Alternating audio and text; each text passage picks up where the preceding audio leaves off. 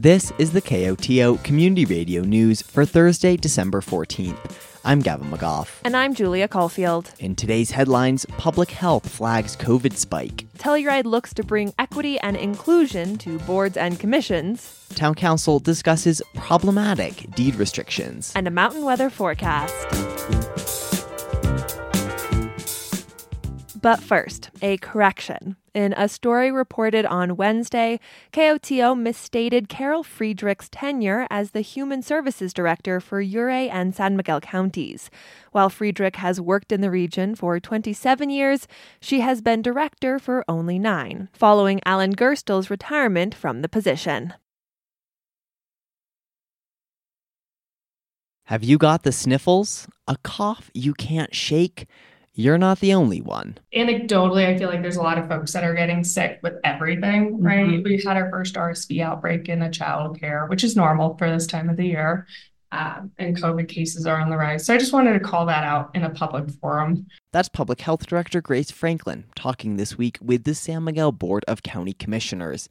The anecdotal news of sickness on the rise is backed up by the actual data.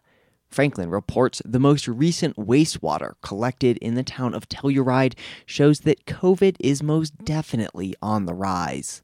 It's hard to tell how this holiday season's COVID bump will compare to last year's. Because our November numbers were on par, pretty much exactly the same rates. Um, and we only have one sample um, data point right now for December, but it's uh, it's nationally, I think it's going up. Um, I would say if there was a significant mutation like Omicron in 2021, that's where we'd see like a mega one. Franklin adds, even more than last year, folks have let down their guard. But I do think from a behavior change standpoint, folks have at, across the board, including myself, right, are much more social, um, might write off different symptoms, especially if they're mild. And so, really, um, I think it's more, there's more likely spread because caution's decreased. Make sure your test kits are not expired, as many from the earliest phase of the pandemic will begin to degrade, losing effectiveness.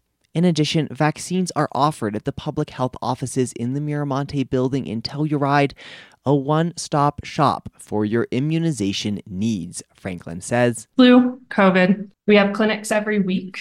Um, we also have the RSV vaccine for individuals 60 plus. The issue with that is there's still some insurance things that aren't going through. So it's $300 out of pocket. Flu and COVID vaccines are, however, free. The county commissioners also took the opportunity of Franklin's visit to sign a letter urging Governor Jared Polis to continue providing funding for public health infrastructure to Colorado counties. Over the last few years, COVID funds had, says Franklin, been earmarked for public health infrastructure and really focusing on rebuilding staff, creating sustainability, and updating infrastructure as a whole. We all have seen our public health clinic. Um, we definitely do a lot of great work there, but um, we've expanded a lot over the last couple of years um, thanks to funding um, from the state. With those funds expiring, Franklin and commissioners hope to see Polis recommit and renew the funds moving forward. To make a vaccine appointment, visit bit.ly slash smc vaccines. The town of Telluride is looking to change eligibility and makeup of its boards and commissions. As the town develops um, our JEDI action plan, we're trying to look at ways where we can expand eligibility for our boards and commissions, trying to make a more diverse group that sits on our commissions. And so we've staff has been trying to think of ways that we could do that. Each board or commission has different eligibility requirements. They have different composition requirements. And so um, we kind of looked at them all as a whole and tried to figure out methods to expand that eligibility. That's Telluride Town Clerk Tiffany Kavanaugh presenting at a town council meeting this week. JEDI is Justice, Equity, Diversity, and Inclusion. Telluride has a number of boards and commissions that help make decisions in the town the Commission for Community Arts and Special Events, Parks and Recreation, Historic and Architectural Review Commission, Ecology Commission, to name a few. With the goal of bringing more equity and diversity to those boards, Kavanaugh lays out several options. The recommendation is to remove town council as voting members. By eliminating council members as voting members, they will still remain as liaisons to the boards. Here's Telluride Town Manager Scott Robson. I think it's really valuable um, for you to express um, issues that you're hearing from the community in some of these commission members or commission meetings. Um, raise a red flag when you know something might be going in, in a direction that just doesn't um, fit, for example, within uh, adopted council budgets, uh, things along those lines, or what you're hearing loudly from the community that maybe uh, around a particular issue that uh, the rest of the commission might not be. I mean, I think there's, again, you are the you are the face and uh, ears and eyes of the community in many ways. Staff also recommends removing designated seats, specifically saved for a professional in a certain field or a county member, and making them available for community members at large. The Telluride Arts Executive Director is called out to serve on the Public Art Commission. There have been other art organizations that may be interested to serve. And so changing those positions into public at large to try to expand that. In general, staff recommends reducing the number of members to serve on boards and commissions based off of what staff determines as necessary.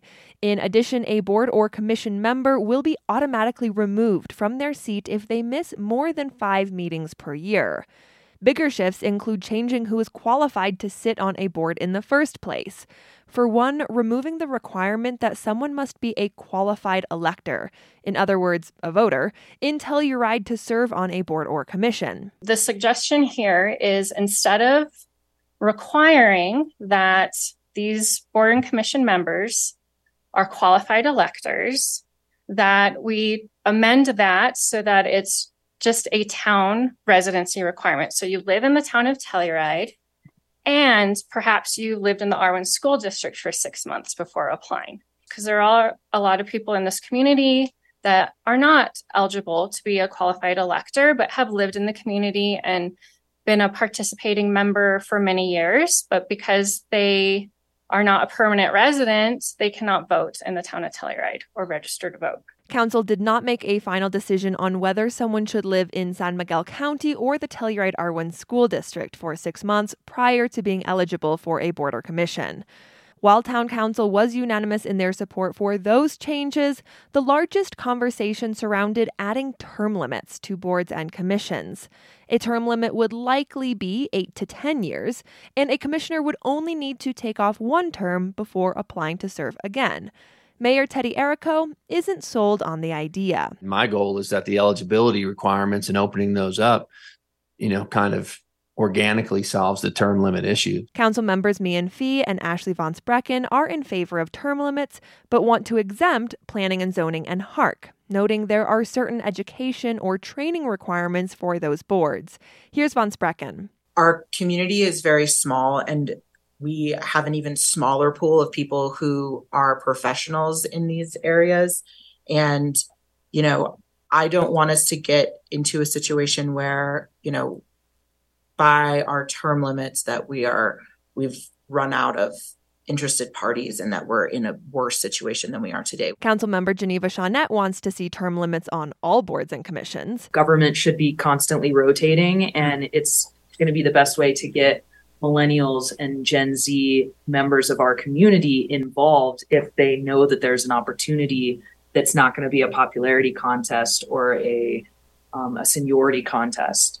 Council members Elena Levin and Dan Enright started the discussion with mixed feelings, citing the importance of institutional knowledge, but also wanting to take steps towards more equity.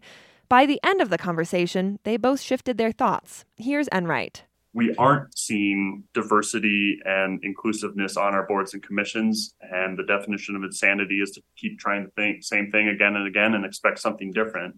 So my I have a great prioritization of diversity and inclusion and equity. And so I think we have to be willing to try something new. And there's nothing to say that we can't.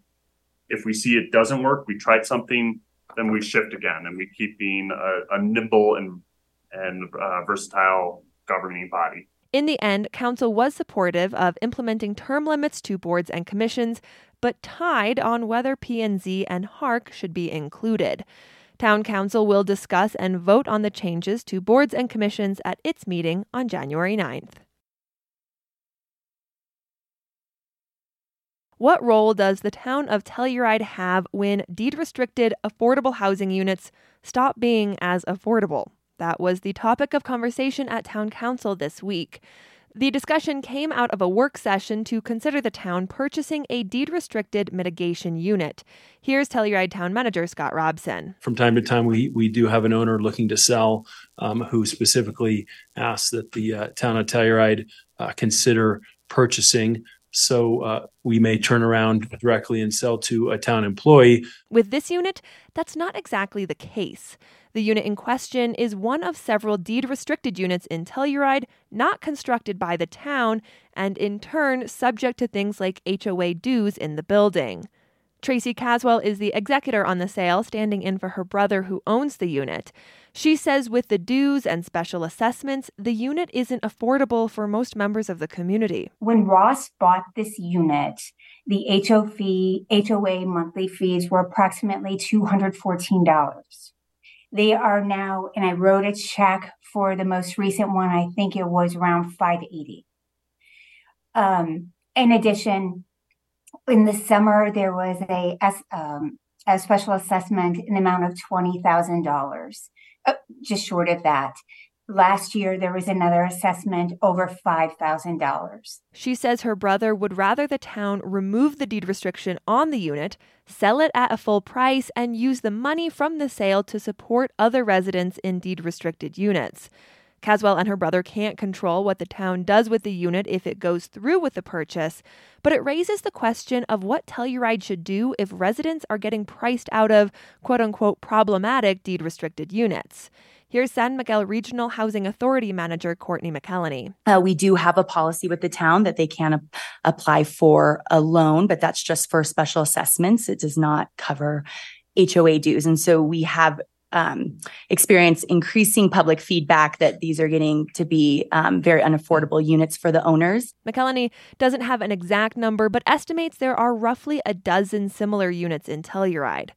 Mayor Teddy Errico adds the challenges with fees on the units are likely to increase. All owners, free market and deed restricted, are in the process year in and year out of getting absolutely slaughtered alone by insurance and specifically fire catastrophe insurance. And so we've got to figure out a way, especially, you know, for the deed restricted owners that are on, you know, far more limited funds of how we can help them with the monthly dues because that is part of your monthly dues. And you're seeing you know you're seeing incredible increases. You know it's not uncommon for it to double and it's not uncommon from what i'm hearing in other circumstances outside of telluride within the state of colorado for fire insurance alone to go up 10 times and that alone will make it unaffordable for for people we put in these units. In this case, Council Member Geneva Shaunette supports purchasing the unit and then figuring out what comes next. I would, based off of this conversation, be interested in the town purchasing the unit and holding on to it and perhaps renting it for the meantime until we decide what our further plan is going to be with these other units. And then at that point, maybe we could decide from our menu of the most extreme being removing the deed restriction, selling on the free market and using those monies or selling to keeping it as is and selling to someone versus changing the tier and selling to a qualified applicant. But um, it doesn't seem like we should be uh, passing up on an opportunity to buy a unit so that we have flexibility, especially one that's problematic for individuals to own in its current form. The rest of council agreed. The town plans to move forward with purchasing the unit. The Telluride Housing Authority subcommittee will further discuss what the town can do with problematic units at its meeting in January. Buildings emit 45% of our region's greenhouse gases. Vehicles emit 23%. Our area's climate action plan calls for slashing those emissions, a process that will require the installation of solar panels, charging stations for electric vehicles, electrified heating systems, and so on. Installing that infrastructure in turn takes workers and expertise in the energy field. A partnership between the San Miguel Power Association, Eco Action Partners, and the Telluride Foundation aimed to strengthen our area's energy workforce by funding training opportunities for high schoolers and adults interested in working in the energy field. Folks interested in completing a certificate program or learning a new skill in the energy trade are encouraged to apply. In addition to funding the cost of the training opportunity itself, the grant program has money available to compensate trainees during their training. More information is available about the new program at ecoactionpartners.org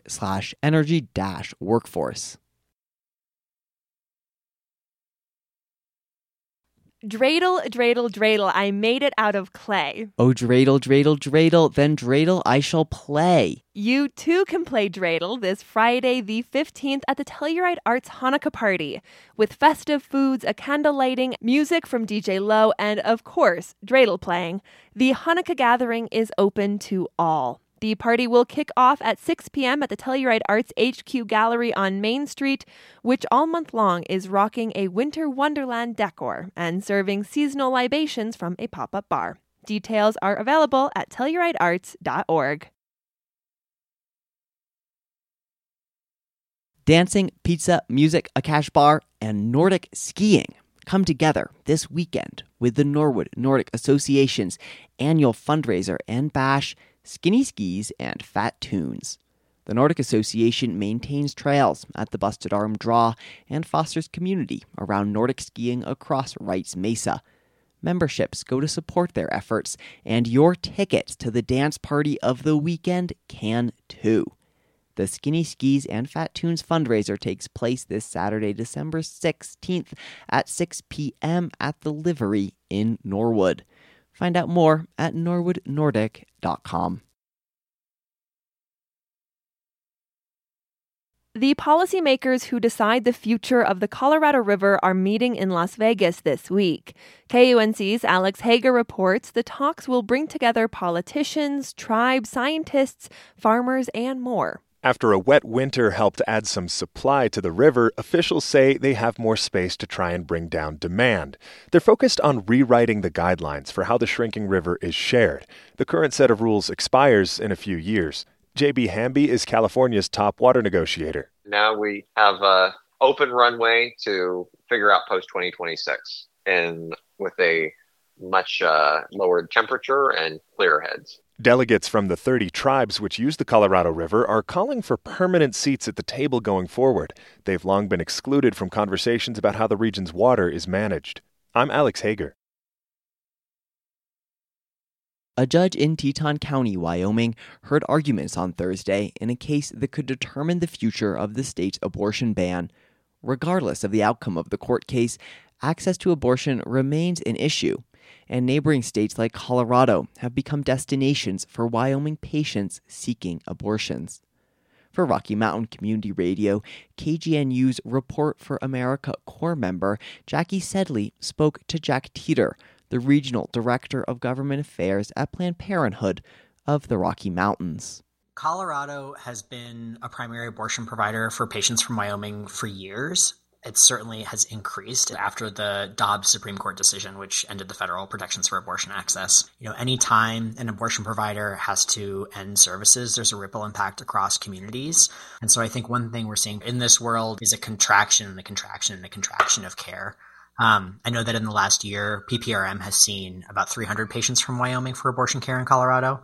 And I think those numbers will only increase as people in Wyoming lose additional access thinking about the demand and the potential growing demand of individuals coming from states like Wyoming to Colorado for services, how reliable are those services right now in Colorado? And do you see that changing anytime soon, or is that pretty stable? Abortion is accessible in Colorado, and we're seeing this tremendous increase of patients traveling from all over the country. And so we've been doing everything we can to expand access to services. So that means hiring more providers. It means being open additional hours to try to keep those wait times down. And the reality is, abortion is illegal in half the country, including in many of our neighboring states. And so there are thousands of patients driving hundreds of miles to Colorado to access the healthcare that they need. I mean, a woman in Texas who was diagnosed with a fatal fetal condition that was dangerously impacting her own health was denied the ability to access abortion care by the Texas Supreme Court and had to leave the state, right? The majority of people who have abortions are already parents, so people have to find childcare. They have to drive with their kiddos in the back seat. They pack a suitcase. They get time off work. They're afraid to tell their boss why they need the day off. Right? These are people who have never been to an airport before, even to pick somebody up, who might be expected to get on an airplane and fly to a state where they've never been to access healthcare. And they're willing to face jail time and fines to cross state lines. That's how important access to abortion care is. And so we are seeing literally thousands of people coming to Colorado to access care over this last year. Are there any other key states that you're seeing folks come from to Colorado specifically for abortion access? Yeah, the top state that we see patients traveling from, both because of proximity and like population size, is Texas. So Texas is definitely the number one state. And even just thinking about the size of Texas, right? There are patients who drive almost a thousand miles just from one end of Texas to the other on their way to access healthcare in New Mexico or Colorado. We're just on the cusp of winter here. Have you heard any stories about the impacts of weather conditions on individuals' travels to Colorado for an abortion? Patients that are traveling from Wyoming on I 25, sometimes you travel from Laramie to Fort Collins on I 25, and it's a easy drive. It's sunny, no big deal. Sometimes that road is closed because of whiteouts, because there's really high winds and there's snow blowing. And so I think as we think of patients traveling from Wyoming, but also patients traveling from Texas, right, who might not know how to drive in snow, and you come over the pass in Albuquerque and it's snowing. Patients are traveling hundreds of miles, and sometimes that journey is just long and arduous, and sometimes that journey can be really, really difficult for folks, and sometimes the roads are closed, and sometimes there's a blizzard. And so I think this time of year, especially thinking about that impact feels really important too. Sometimes we even see cases where there's a blizzard and providers can't get into the office for the day I think a lot about patients who are traveling from Texas who have never driven in and maybe never seen snow who come to Colorado to access abortion care and are coming in on, you know, f- like 40, right? Coming in on smaller roads and trying to drive in snow and the impact that that can have. Or the impact that it could have if your flight was canceled because of weather and you only were able to get the one day off of work and you're sitting in an airport and you can't make a connection. Especially when we think about the fact that most of our patients are already parents, right? People are traveling with kids the impact of traveling for abortion care is not so simple as like, oh, well, they'll just travel, right? Well, they'll just, they'll just go somewhere else, right? Those journeys can be really, really arduous, and people are willing to undertake them because they need care that badly. Is there any information specifically that you'd like to give a listener, whether they're from Colorado, Wyoming, Texas, or anywhere else across the country, about getting in touch with Planned Parenthood here? Certainly, patients can call Planned Parenthood for an appointment. They can also go on ineedana.com, which has information about all abortion providers in an area, including telemedicine providers, and patients can put in, you know, how long it's been since their last period, how old they are, and find a provider that might be appropriate for them. And we passed a lot of really important laws this legislative session in Colorado to protect and expand access to abortion care. And so those laws say that Colorado will not participate in out of state investigations into patients or providers. We won't issue search warrants. We won't issue a court summons. We will not help states like Texas come after people for receiving care. So in Colorado, we said if you need an abortion, you can access one and we will not help states come after you. And we know that even for patients who live in states where abortion remains completely legal, there are barriers to access, right? Even here in Colorado, we have a terrible discriminatory ban on insurance coverage for abortion care for public servants like teachers and firefighters and for people insured through Medicaid. So there's still work to do here, even as we are this safe haven for states all around us. The National Weather Service forecast for the western San Juans calls for partly cloudy skies tonight with a low in the mid teens. Friday calls for sun with a high in the mid 30s, followed by a clear night with a low around 20.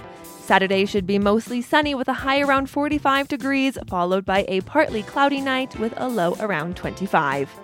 This has been the news for Thursday, December 14th. Thanks for listening.